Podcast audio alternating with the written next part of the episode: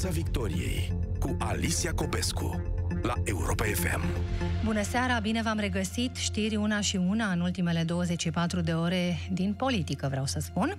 Ne ocupăm de ele, le explicăm și le punem în context în această seară, dar trecem și dincolo de politică, evident. În studioul Europa FM este Zicrit Mureșan, europarlamentar liberal. Bună seara, bine ați venit la Europa FM. Bună seara ascultătorilor noștri și mulțumesc pentru invitație. Aș putea spune că sunteți doctor în politici europene, Zicrit Mureșan, cu experiența pe care o aveți, dar dați-mi voie să încep cu politica românească, pentru că ea a ținut uh, prima pagină în aceste zile. Florin Câțu, desemnat de președintele Claus Iohannis premier, ca să fie sau ca să nu fie prim-ministru? Ca să fie, evident. Uh, Constituția României este foarte clară. Președintele României desemnează un prim-ministru. Domnul Florin Câțu, până acum ministrul finanțelor publice, este astăzi premier desemnat. Misiunea domniei sale este de a merge în Parlamentul României, de a prezenta o echipă de miniștri, de a prezenta un program de guvernare și de a obține votul de investitură al Parlamentului. Mandatul lui Ludovic Orban care era la prima desemnare? Mandatul lui Ludovic Orban era același de a merge în Parlamentul României și de a obține, uh, de a obține majoritate. Curtea Constituțională um, a emis acea decizie pe care ați văzut-o, pe care o cunoaștem cu toții, moment în care uh, premierul interimar și premier desemnat Ludovic Orban a decis să își depună mandatul pentru a debloca situația și a facilita un vot în Parlament uh, pe un alt guvern, lucru care s-a întâmplat. Premierul desemnat Ludovic Orban și-a depus mandatul, președintele a consultat rapid partidele uh, și formațiunile. Nu mai vrem anticipate? Poftiți? Nu mai vrem alegeri anticipate. Oamenii vor alegeri anticipate și mi se pare că Parlamentul României în anul 2020 nu mai reflectă voința oamenilor. Parlamentul României, așa cum l-avem acum în anul 2020, nu reflectă voința oamenilor în acest an, ci a reflectat voința oamenilor din anul 2016, când Liviu Dragnea a promis oamenilor uh, mare acusarea și ne-a dat ordonanță de urgență 13 și alte măsuri care au afectat România atât intern cât și pe plan internațional. Multă lume, eu merg mult prin țară, spune foarte clar, vrem anticipate, firesc și frumos așa ar fi să dăm puterea înapoi poporului, însă acest lucru Parlamentul în ansamblu doar îl poate decide. În momentul de față, Florin Câțu este premier desemnat și merge în Parlamentul României pentru a obține votul de investitură cu intenția de a obține acest vot sau din potrivă de a obține o majoritate împotriva no. investirii sale? Că altfel cum ar fi anticipate dacă cu el obține Intenția vot? premierului desemnat este de a obține acest vot, să vedem ce va spune majoritatea parlamentară. Dar premierul desemnat va merge pentru a obține acest vot, de aceea va prezenta o echipă de miniștri serioasă și va prezenta un program de guvernare serios, pe baza căruia poate guverna până la alegeri um, anticipate sau la termen când vor fi ele, dar un premier care obține votul în Parlament își propune să guverneze până la alegerile la termen. Deci va veni cu un program de guvernare pentru următoarele luni, va veni cu o echipă de miniștri și cum să a venit vedem... și Ludovic Orban? Uh, cum a venit și Ludovic Orban. Și el a venit cu un program de guvernare și el a venit cu o echipă de miniștri. Cu intenția de a pica la vot? Um, cu uh, intenția declarată de a încerca să dea oamenilor puterea înapoi și de a genera, dacă se putea, la acel moment alegeri anticipate, după care a intervenit decizia Curții Constituționale. Acum avem o altă situație politică. Repet, nouă ne-ar plăcea să dăm oamenilor puterea înapoi. Ehm, știm că oamenii vor alegeri anticipate și mie mi-ar plăcea să merg duminică la vot, să pot vota un parlament altul decât cel în care PSD-ul ocupă 47% din voturi, dar, repet, decizia dacă vor exista alegeri anticipate sau nu este la parlamentarii de astăzi din Parlamentul Parlamentul României să vedem ce vor spune la votul privind guvernul Florin Câțu. A fost desemnarea lui Florin Câțu o provocare pe față adusă PSD de către președintele Claus Iohannis în condițiile în care Marcel Ciolacu declara ieri după amiază că pentru nimic în lume nu l-ar vota pe Florin Câțu?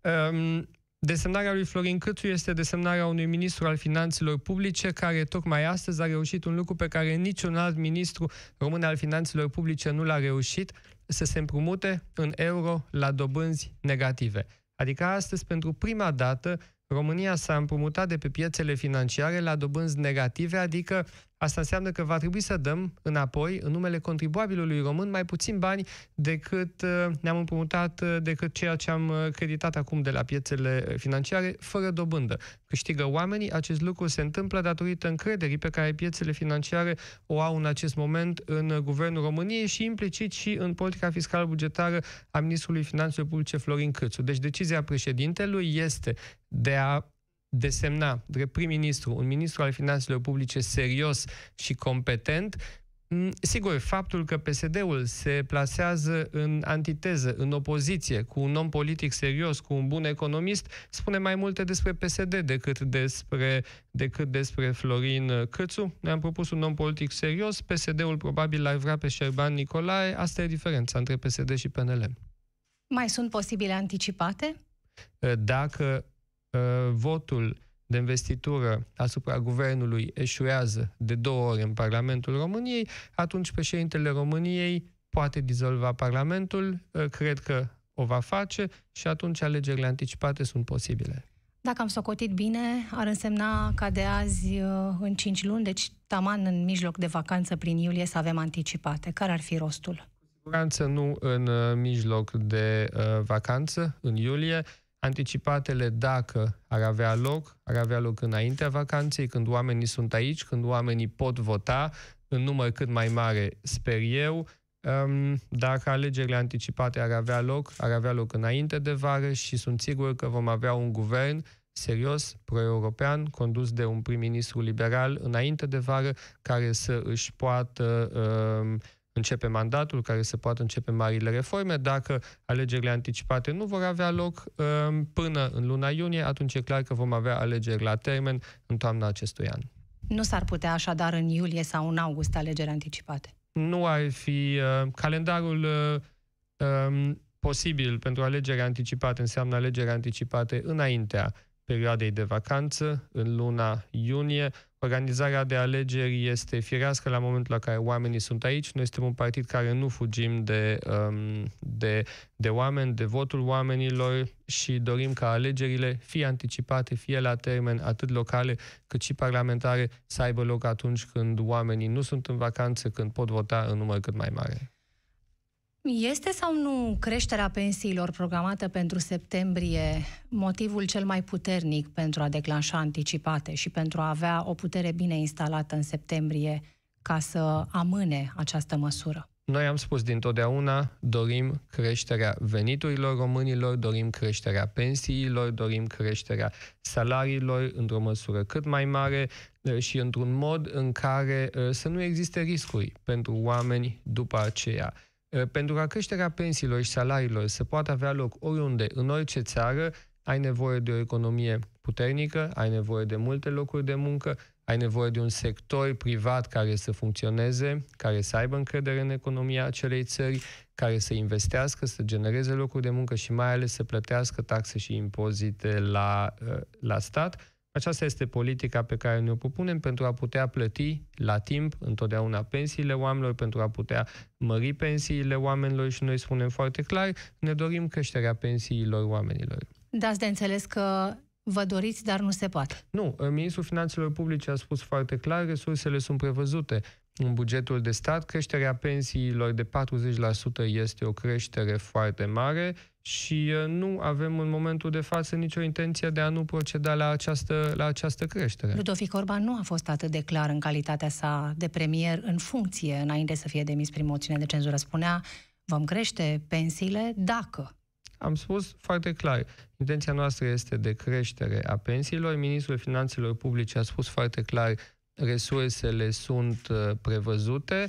Trebuie să vedem pe durata acestui an cum evoluează situația fiscal-bugetară ministrul de finanțe bun, serios, înseamnă o evoluție favorabilă a finanțelor publice. 40% știm că este o creștere majoră, iar dacă România și-o poate permite, evident, această creștere va avea loc. Dorința noastră e clară de a crește pensiile oamenilor. Ce presupune să-și permită România? Ați spus dacă România și-o permite. Înseamnă um, să avem um, Uh, să avem autorități care să colecteze foarte bine taxele românilor. Până una alta, România este țara europeană cu cea mai mică rată de, cole- de colectare a impozitelor. Până acum, instituțiile statului, statului nu au colectat ceea ce trebuiau să colecteze de la sectorul privat, de la oameni. Vrem o colectare bună, Ministrul Finanțelor a anunțat măsuri de îmbunătățire a colectării, vrem ca oamenii să plătească impo- și întreprinderile să plătească impozitele pe care trebuie să le plătească pentru ca banii să poată fi bine folosiți ah. de la bugetul public. Este stabilită o țintă, dacă autoritățile, dacă se va reuși colectare până la nivelul X, atunci vom putea mări pensiile cu 40%? Colectarea este un pilon important, adică câte venituri ai, câți bani reușești să încasezi la bugetul de stat. Cel de-al doilea pilon important sunt evident cheltuielile. Um, cât uh, cheltuim pentru a ști câți bani rămân la finalul zilei. Avem și niște reguli europene care spun așa, trebuie să ne încadrăm într-o limită de 3% a deficitului public, adică să nu cheltuim mult mai mult decât avem, căci intrăm în datorii și după aceea ne va fi greu să plătim acele datorii. Deci încercăm să colectăm cât mai mult, să finanțăm tot ce trebuie finanțat, um, tot într-un mod responsabil, prudent, să nu ne supraîndatorăm pentru a intra după aceea în vreo criză viitoare. Dar noi am încheiat anul trecut cu un deficit de 4,6% din produsul intern brut, motiv pentru care Comisia Europeană și declanșează uh, procedurile de sancționare a României? Cum să, cum, cum să da. numim asta, da. Sigrid Mureșan? Este, și ce presupune asta? Este un lucru foarte important. Subiectul pe care l abordați este foarte important, fiindcă în luna februarie 2017 Comisia Europeană ne-a spus pentru prima dată Atenție, deficitul în România crește și crește nejustificat, adică aveți creștere economică în România, nu ar fi firesc să cheltuiți mai mult decât încasați. Economia crește, um, sunt vremuri bune, e firesc să puneți deoparte pentru eventuale crize, pentru eventuale vremuri mai grele. Guvernele PSD au ignorat toate aceste semnale de alarmă venite din partea Comisiei Europene și a Consiliului de Ministri al Uniunii Europene anul trecut, în ciuda faptului că PSD-ul uh, anunța cu surle și trâmbițe creștere economică mare, guvernele au îndatorat România, am avut un deficit de peste 4,5% din produsul intern brut pe care, și acest lucru este foarte important, ne propunem să îl reducem, vom fi sub 4% anul acesta, vom fi sub 3,5% în anul 2021 și ne propunem să ne întoarcem sub limita europeană de 3% în anul 2022. Cum ați reușit să, ține, să coborâți deficitul sub 4%, dar să creșteți pensiile cu 40% în septembrie? Păi, după cum v-am spus, foarte importantă este creșterea veniturilor, este creșterea gradului de colectare. În teorie, de... dar în practică? To- Băi, nu. Ce semne aveți că asta se întâmplă? În primul rând, măsurile propuse de Ministrul Finanțelor de îmbunătățire a um, instituțiilor publice responsabile de colectarea veniturilor, digitalizare, pur și simplu identificarea corectă a tuturor contribuabililor care trebuie să plătească taxe și nu le-au plătit. Deci măsura principală este creșterea veniturilor, nu scăderea uh, cheltuielilor, uh, nu scăderea cheltuielilor statului. Uh, vrem o alocare consistentă în continuare pentru educație, pentru sănătate, pentru mari proiecte de infrastructură și nu uitați absorpția de fonduri europene. Avem 20 de miliarde de euro fonduri europene pe care trebuie să le absorbim până la 31 decembrie 2023. 20 de miliarde de euro mai mult de 100 de miliarde de lei, bani care vor veni gratis în România pentru um, construcția de autostrăzi, modernizarea de căi ferate, învelopări de blocuri, extinderea rețelelor de canalizare, gaz, electricitate, apă în statele României. Um, acești bani vor lăsa lucruri bune în urmă, dar în plus la momentul la care aceste investiții se vor face, se generează și locuri de muncă, se generează creștere economică și companiile care fac toate aceste lucrări plătesc impozite statului român. Dar nu până în septembrie. Ehm, de la momentul la care absorbim aceste fonduri europene și deja ați văzut proiecte depuse care încep să dea roade, nu există un glonte magic, ci există un pachet Tocmai, de măsuri. de-aia tot insist, nu dau seama pentru cum majorați econom- punctul de pensie cu 40% în septembrie, când toate lucrurile despre care vorbiți dau roade pe termen mediu, dacă nu chiar lung. Toate lucrurile despre care vorbesc încep să dea roade la momentul la care sunt aplicate. Niciuna din aceste măsuri nu este o măsură miraculoasă, dar, dar fiecare dintre aceste măsură este o măsură pozitivă, este o măsură care duce la creșterea economiei, la crearea de noi locuri de muncă, la creșterea veniturilor românilor, la creșterea veniturilor la bugetul de stat și implicit la posibilitatea ca Guvernul României să își îndeplinească toate angajamentele. Nu uitați că la momentul la care noi am preluat guvernarea, PSD-ul lăsase România blocată cu facturi neplătite nu exista întreprindere în România care să vă, ă, să vă spună că nu are o datorie din partea statului la acea întreprindere. Mm, PSD-ul nu plătea facturile, guvernul ă, Viorica Dăncilă îndatora România pe ascuns, am venit, am plătit toate facturile, am făcut rectificare bugetară în primele săptămâni ale mandatului guvernului, am adoptat un buget serios pe noul an, înainte de finalul anului 2019, Eugen Teodorovici și-a adoptat bugetul prin luna martie-aprilie și executăm serios acel buget. Tot din guvernarea PSD vine și acest deficit de 4,6 pentru care e declanșată procedura de deficit excesiv. Explicați-ne, vă rog, ce înseamnă. Procedura de deficit excesiv, da, nu? e o formalitate da. sau vom plăti pentru asta? Um, păi, în primul rând, după cum v-am spus mai devreme, în momentul de față, piețele financiare încă au încredere în România. Astăzi, Ministerul Finanțelor Publice a reușit un lucru în premieră să ne împrumutăm cu dobânzi negative în euro. Riscul pe termen mediu, dacă noi am moștenit un deficit foarte mare de la guvernul PSD, peste 4,5%. Îl reducem, îl corectăm, tocmai pentru a reduce povara de pe seama românilor, pentru a ne împrumuta în continuare cât mai ieftin. Dacă nu am reușit să ne încadrăm în limita de deficit în perioada următoare, dacă am pierde încrederea piețelor financiare, România s-ar împrumuta la prețuri mai mari, am plătit dobânzi mai mari și ar fi împovărați oamenii. Deci am moștenit un deficit mare, dar faptul că avem un plan de reducere a lui um, generează încredere la nivelul investitorilor și înseamnă că România se poate împrumuta mai ieftin și înseamnă că reușim prin această politică serioasă, responsabilă pe care am descris-o mai devreme, să reducem povara de pe umerii fiecărui român. Deci e doar o formalitate această procedură, să nu ne speriem? Nu. Um, uh, dacă um, procedura de deficit excesiv um, continuă și nu reușim să convingem Comisia Europeană că uh, suntem capabili să ieșim din această procedură curând, implicațiile pot fi uh, creșterea dobânzilor uh, la creditare din partea Băncii Europene de Investiții, pierderea încrederii piețelor financiare și ca atare creșterea ratei de dobândă cu care România s-ar împrumuta pe piețele financiare și alte sancțiuni Ehm, inclusiv amenzi de la nivelul Comisiei Europene, dar, repet, nu este cazul. Deocamdată ni s-a spus că guvernele PSD au dus România în direcția greșită, am primit diagnoza, um, tratamentul este practic stabilit de comun acord între Guvernul României și Comisia Europeană de creștere economică, de a fi responsabil, de a crește colectarea, um, de a reduce deficitul și dacă acest tratament va funcționa și toate premizele sunt ca el să funcționeze, consecințele nu vor fi negative, dar consecințele ar fi negative dacă înlocuiești un guvern serios, responsabil, cu un guvern um, de aventuriere, așa cum am avut în ultimii trei ani de zile. Asculți Piața Victoriei, acum la Europa FM. Și în studioul uh, Europa FM este eurodeputatul liberal uh, Siegfried Mureșan. Siegfried Mureșan, uh, se discută, se negociază, ne imaginăm complicate aceste negocieri, bugetul pe mulți ani al Uniunii Europene. Ce este atât de complicat acolo?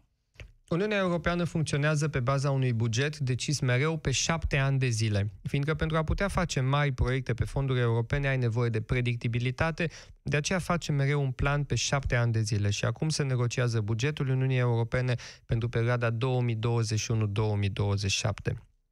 Uh, eu vreau să avem în continuare fonduri europene pentru fermierii din România, uh, fonduri structurale și de coeziune, bani pentru construcția de autostrăzi, modernizarea căilor ferate, um, extinderea infrastructurii a rețelelor de apă, canalizare în satele României. Acestea sunt priorități din totdeauna ale Uniunii Europene. În plus, Uniunea Europeană are acum și noi priorități. Um, Unele pe care noi nu le avem, precum uh, mediul. Sunt și prioritățile noastre și avem de beneficiat de pe urma lor. Protecția mediului, bine spuneți, reducerea emisiilor de dioxid de carbon, combaterea schimbărilor de climă, cercetare, inovare, Unde siguranța... suntem noi la toate aceste capitole, Siguran, siguranța, siguranța cetățeanului, controlul bun al frontierei externe, digitalizare, uh-huh. creșterea numărului de burse Erasmus pentru studenți și pentru a putea finanța bine atât vechile cât și noile priorități ale Uniunii Europene, este clar că avem nevoie de un buget mai mare și acestea sunt negocierile care se desfășoară în momentul de față la Bruxelles. Cred că vom avea un buget mai mare al Uniunii Europene care ne va permite să finanțăm corespunzător toate aceste lucruri. Un buget mai mare, deși vine dintr-o Uniune Europeană mai mică, prin ieșirea Marii Britanii, care era un contributor net. Cât ne costă ieșirea Marii Britanii din Uniunea Europeană din această perspectivă? Oamenii așteaptă ca Uniunea Europeană să le rezolve problemele, oamenii așteaptă ca Uniunea Europeană să facă mai mult în domenii precum protecția mediului, digitalizare, siguranța cetățeanului, cercetare, inovare, iar dacă vrei ca Uniunea Europeană să facă mai mult, e firesc să-i dai și instrumentele necesare și un buget mai mare. Acești bani vor veni din contribuțiile statelor membre, în principal din contribuțiile statelor membre mai bogate, ele însele fiind interesate de toate aceste domenii, deci e firesc să le financeze, și eventual din resurse proprii ale Uniunii Europene, adică o taxă pe plasticul nereciclabil, de exemplu, ă, tocmai pentru a încuraja oamenii să protejeze mediul înconjurător și să nu folosească în neștire plastic, ă, plastic reciclabil. M-ați întrebat despre Marea Britanie.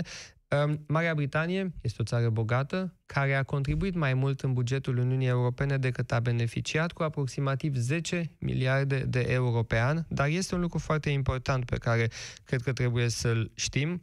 Marea Britanie a contribuit cu 10 miliarde de euro mai mult în bugetul Uniunii Europene în fiecare an. Această sumă reprezintă doar 0,5% din produsul intern brut, din PIB-ul Marii Britanii, însă 4% din PIB-ul Marii Britanii există doar datorită apartenenței Marii Britanii la Uniunea Europeană. Deci până și o țară bogată ca Marea Britanie, care a plătit mai mult în buget decât a primit direct înapoi, a beneficiat în ansamblu de pe urma apartenenței la Uniunea Europeană. Noi înțelegem că Marea Britanie pierde mult din uh, ieșirea din Uniunea Europeană dar spuneți-ne, pentru că trebuie să uh, împărțim practic un buget mai mare unui număr mai mic de țări, este asta de fapt problema um, în negocierile care se tot blochează cu privire uh, la buget? Uh, nu. Uh, problema este următoarea. Uniunea Europeană vrea să facă mai multe lucruri ca atare, decât până acum, ca atare avem nevoie de un buget un pic mai mare.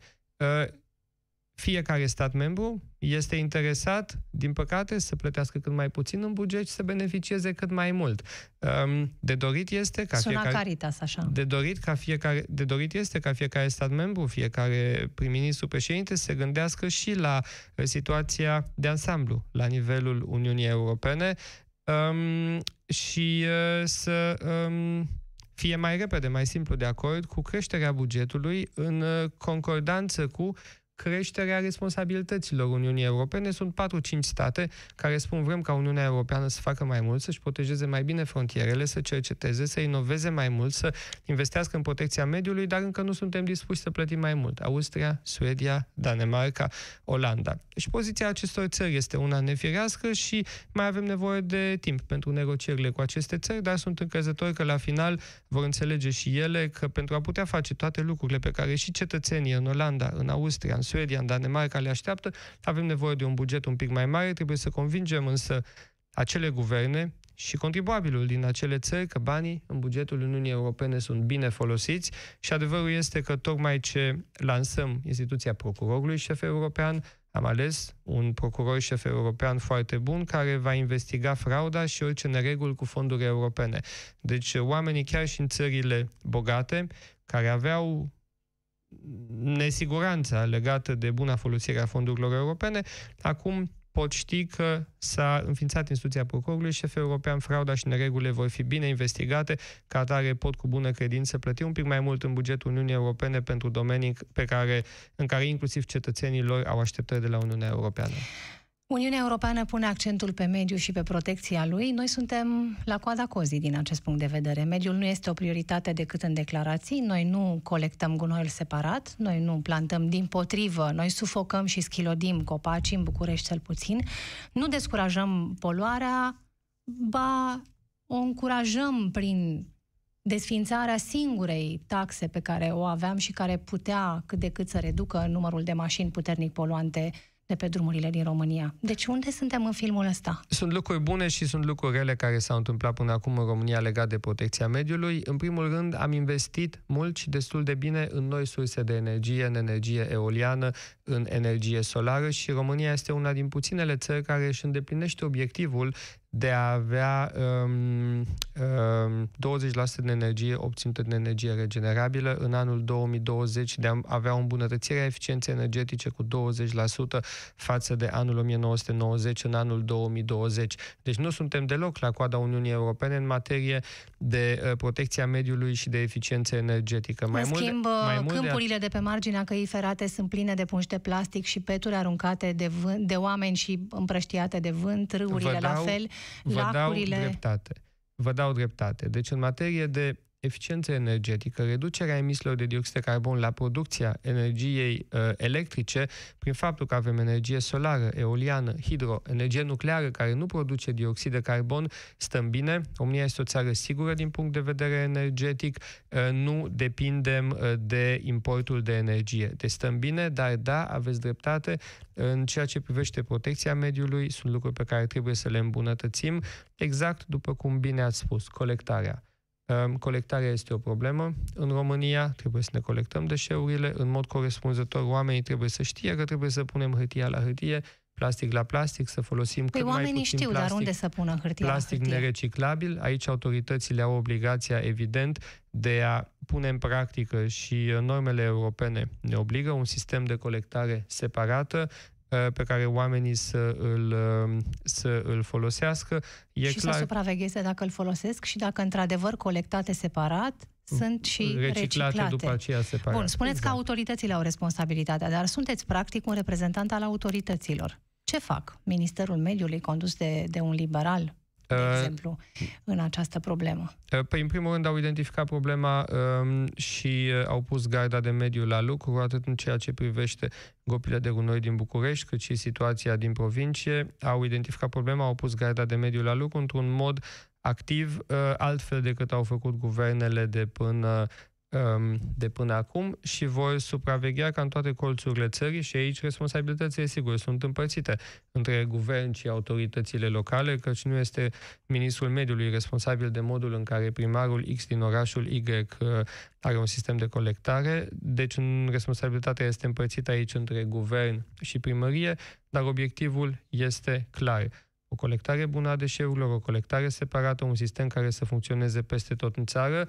Avem și datoria să informăm oamenii um, corespunzători, pentru că rolul cetățenilor aici este esențial. Dacă primăria îți spune un tomberon pentru carton și unul pentru plastic, dar tu arunci uh, plasticul la carton și cartonul la plastic, nu facem nimic. Deci oamenii trebuie să coopereze. O fac din ce în ce mai bine, dar trebuie Dacă să unde? știe... În Dacă București unde? nu ai unde. Da. Colectarea uh, selectivă este o păcăleală în București. Tocmai de aceea avem nevoie acolo unde lucrurile nu funcționează bine și unde autoritățile locale, primarii, nu și-au făcut treaba și nu au să implementeze uh, sisteme serioase, avem nevoie de administrații noi, serioase, competente, Um, și mai ales, exact după cum ați spus, de evitarea păcălelii. Dacă cetățeanul își face datoria și pune cartonul la carton și plasticul la plastic, atunci trebuie să ne asigurăm că și um, companiile care colectează gunoiul îl reciclează corespunzător, primăriile care nu își fac treaba, acolo unde acolo unde ministerul identifică și v-am spus, identifică tot mai mult, um, are măsuri pentru a le sancționa și o armă foarte importantă, votul cetățeanului. Dacă primarul nu a, dacă nu ești mulțumit de modul în care primarul a gestionat orașul în ultimii ani, de modul în care ți-a colectat gunoiul, deși tu ca cetățean ți-ai făcut datoria și ai pus plasticul la plastic și cartonul la carton, la vot în luna iunie la alegerile locale un vi primar se, mai bun. Vi se pare că printre români există această preocupare dacă plasticul ajunge la plastic și cartonul la carton? Vi se pare că cetățeanul român, simplul român, înțelege de fapt care este impactul și credeți că dă doi bani pe asta? Uh, da, eu cred că uh, da, eu mă întâlnesc foarte mult uh, cu oameni și în special la nivelul tinerilor. În ultimele luni am constatat un interes uriaș și nu exagerez cu privire la temele legate de mediu și mai ales un grad de informare foarte mare cu privire la temele legate de mediu, atât de pe agenda locală, dar și de pe agenda europeană și de pe agenda internațională, mi se pare că da, oamenii sunt tot mai interesați de protecția mediului. Dacă ar fi un fenomen și ar reprezenta o majoritate, oamenii ăștia ar înlătura la alegerile din vară absolut toți primarii PSD din București. Credeți că asta se va întâmpla?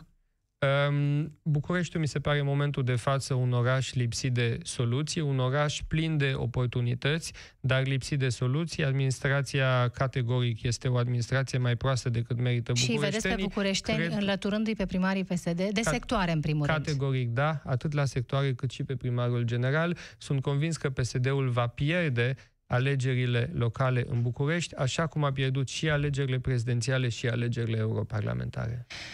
Pentru a câștiga alegerile în uh, București, primari, uh, opoziția a făcut uh, aparent o înțelegere. Practic, PNL-ul îl susține pe independentul, să-i spunem, Nicu Șordan, care este fondatorul USR.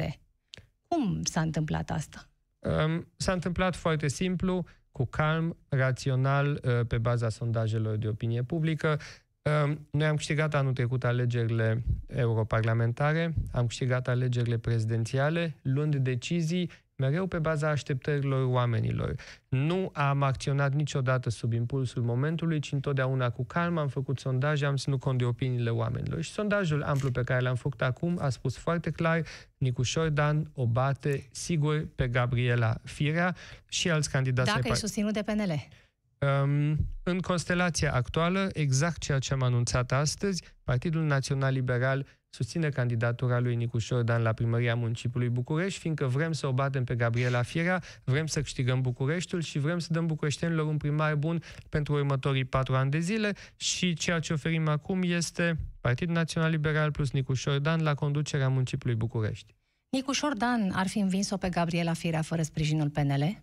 Ă, aceasta este o întrebare pur speculativă și oricum nu-și mai are sensul. Nicu Șordan are sprijinul nostru. Noi suntem partidul care a câștigat prezidențialele în București, suntem principalul partid al țării și avem obligația de a trata alegerile din București responsabil. Ne-am uitat la sondaj, am văzut că Nicu Șordan o bate pe Gabriela Fiera și de aceea am decis să îl sprijinim el se poate baza de astăzi pe sprijinul total al Partidului Național Liberal. Cum se face că inclusiv acum, când este pe val și are un scor dublu în sondaje față de principalul rival PSD, PNL nu găsește un candidat în propriile rânduri pentru primăria capitalei? Sondajul a spus foarte clar. Am avut mai mulți candidați care ar da, fi putut exact. o Cum bate, vă explicați ce arată sondajul? Care ar fi putut o bate pe doamna Gabriela Firea, caz în care am fi avut un candidat puternic al Partidului Național Liberal, am fi avut-o pe doamna Gabriela Firea și poate și alți candidați de la partidele mai mărunte existente pe scena politică, dar nu am fi avut garanția că o batem pe Gabriela Firea.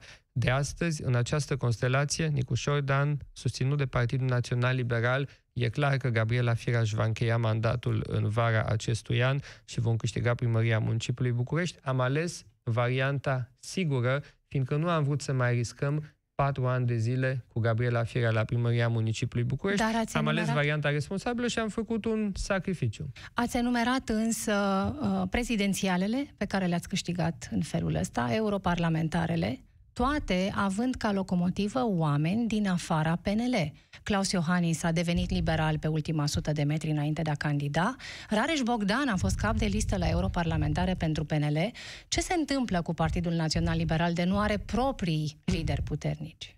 Nu, am avut o listă uh, a Partidului Național Liberal la alegeri europarlamentare pe care am avut oameni politici care sunt de 30 de ani în Partidul Național Liberal. După Rareș Bogdan. Imediat după, imediat după înființarea Partidului Național Liberal uh, uh, la începutul anului 1990. Avem primarii Partidului Național Liberal de mai multe mandate în funcție care au schimbat fața orașelor pe care le conduc. Emil Boc la Cluj, Ilie Bolojan la Oradea, um, Aradul, Alba Iulia s-au schimbat sub conducerea primarilor PNL unele județe în care se întâmplă Dar... lucruri foarte bune. Uh, în administrații liberale, la Brașov se construiește primul aeroport construit de la zero în România în ultimii 50 de ani de un președinte de Consiliu da, Județean dar cu ei liberal. nu s-ar fi câștigat europarlamentare Suceava, și prezidențiale. Sibiu. Nu este așa. Uh, europarlamentarele și prezidențialele s-au câștigat prin munca a sute de mii de membri ai Partidului Național Liberal, prin, prin implicarea a sute de parlamentari, prin implicarea a mii de primari, consilieri locali și consilieri uh, județeni, prin implicarea candidaților de pe listă,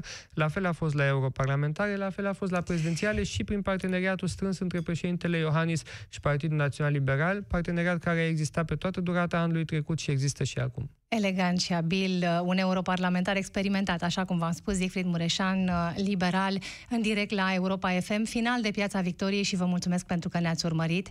Vă mulțumesc, domnule Mureșan, pentru participarea la emisiune. Invitație. Știri peste câteva momente la Europa FM, vă așteptăm. Piața Victoriei. De luni până joi, de la 18 și 15 minute, la Europa FM.